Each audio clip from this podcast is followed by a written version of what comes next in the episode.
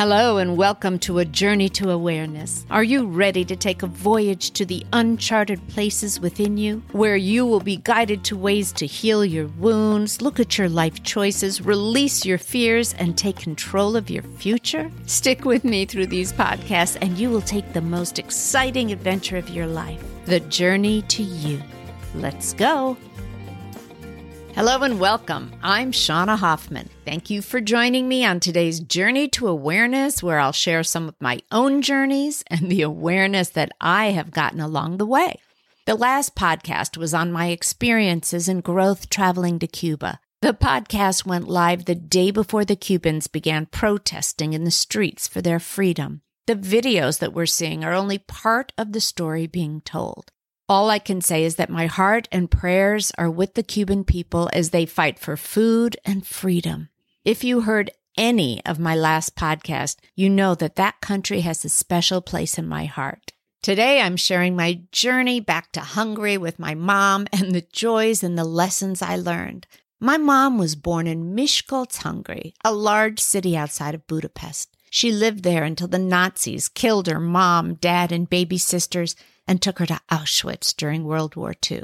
She was 13 years old. I have so many lessons that I've learned from my mom, a woman that survived that kind of horror. But one of the most important ones that I've learned from her is hope. My mom lived with what she called rose colored glasses, and she always said that she put them on. So let's don our rose colored glasses and head off to Budapest. I'll take you along on the journey where my mom saw Hungary again for the first time since the war. Our traveling companions were our friends Doc Liza and her beautiful partner Connie. You may remember Doc Liza from my podcast on traveling to Machu Picchu. Let's just say that I could not have done this trip without them. My brothers weren't able to come, and I sure needed some help with my senior mom. Besides the fact that they are the best traveling partners ever, without a doubt, I can say that some of our biggest lessons come when we travel with other people. What would you like to do today? No, you. Are you up yet? We need to get going.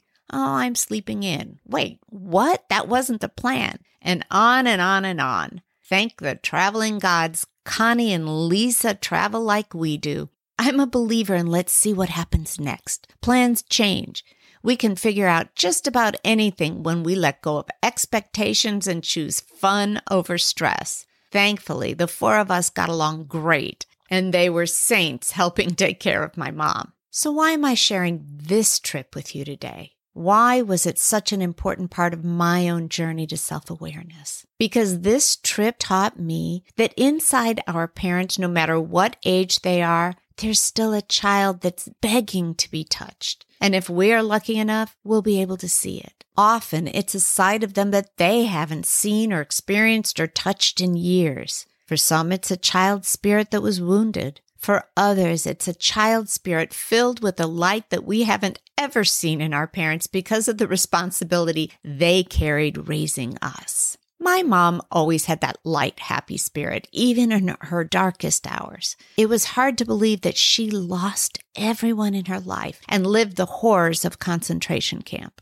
It was on this trip to Hungary when I saw my mom's child truly show up. She hadn't been back to Hungary since she was a young 13 year old girl.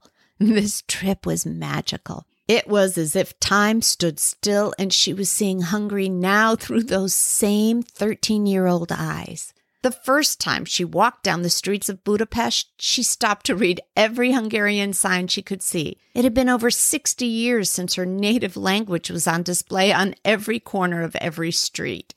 It was so cute and hysterical to hear her translate storefront names and street signs and restaurant menus. The little girl in her jumped out and she felt at home for the first time since the war. It then occurred to me that I never understood how much the English language is such a part of my own identity.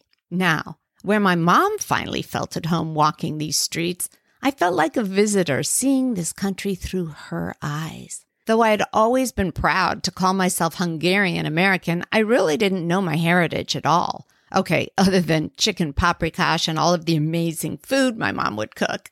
On the first day, we toured all of Budapest where much of her family had lived.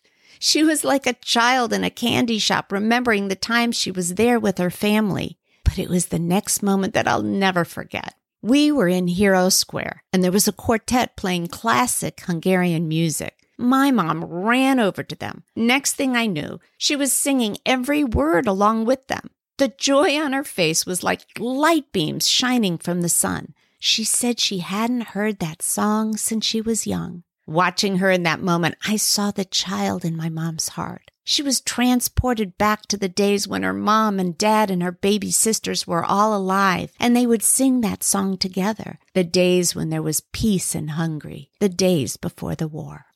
Over the years, I'd taken on a different role with my aging mom, the caretaker role. The one, along with my brothers, making sure she was safe and healthy. It's a reverse role that we all take on as our parents age. But this experience in Budapest was different. She wasn't the mom who needed my help to be safe, though we did have to make sure as she scurried through the streets with excitement that she didn't fall. But she was the girl who she had been before the Nazis infiltrated Hungary. It was a joy I'd never seen in my mom before. It was something so personal to her, I almost felt like a voyeur watching her experience those moments again. A step back in time, a step back before her world fell apart. We talk often in therapy about how children become parentified, how they're put in situations when they're young to act like the parent and no longer the child in the family. This happens with alcoholic families and abusive families. It happens when a couple gets divorced and a child takes on a caretaking role in the family. It happens when one parent passes away. For my mom, the moment her mom and sisters were dragged away and she was left alone, she became her own parent. She had no choice at 13 to do anything but grow up. But that day in Hero Square, the child was alive again. There was another moment I saw parts of my mom I had never seen before, but this one tore at my heart.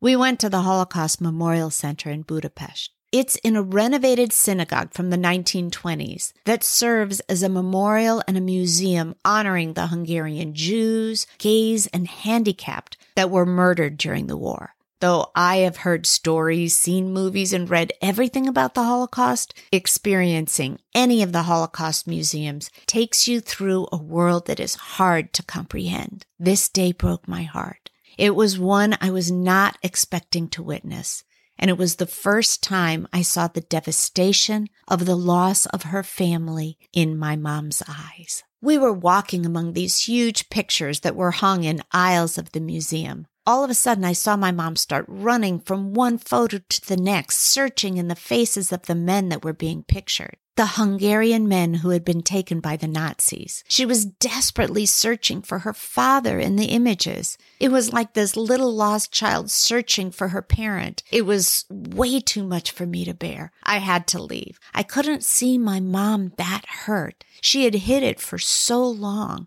but there it was. Truly, the little girl lost. Thank heavens for Connie and Liza. They stayed with her through her search, a search that gave her no more answers to what had happened to her dad after the Nazis took him. Here I was, my mom's little girl who could not witness the pain of the little girl in my mom. It's a memory I'll hold forever. I think what I want to share with all of my podcast family is that deep in the hearts of our own parents are wounds and joys and lessons we may never understand. Perhaps if we can find compassion with them, we'll be lucky enough to see those childlike moments when they are willing to share. I was lucky enough to see them with my mom on this trip. I think if we hadn't gone to Hungary, I would never have seen them. I was given a glimpse into the soul of the woman who I called my mother. The rest of the trip was wonderful and filled with so many joyous moments for my mom. We all ate the best Hungarian foods.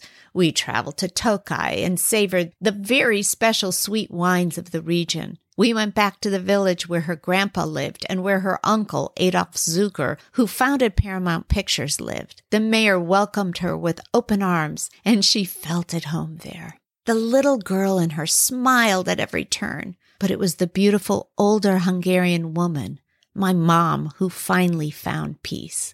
It was a trip to her homeland that brought both sides of her together finally after all of these years. The little girl that was left behind and the beautiful woman that she finally became.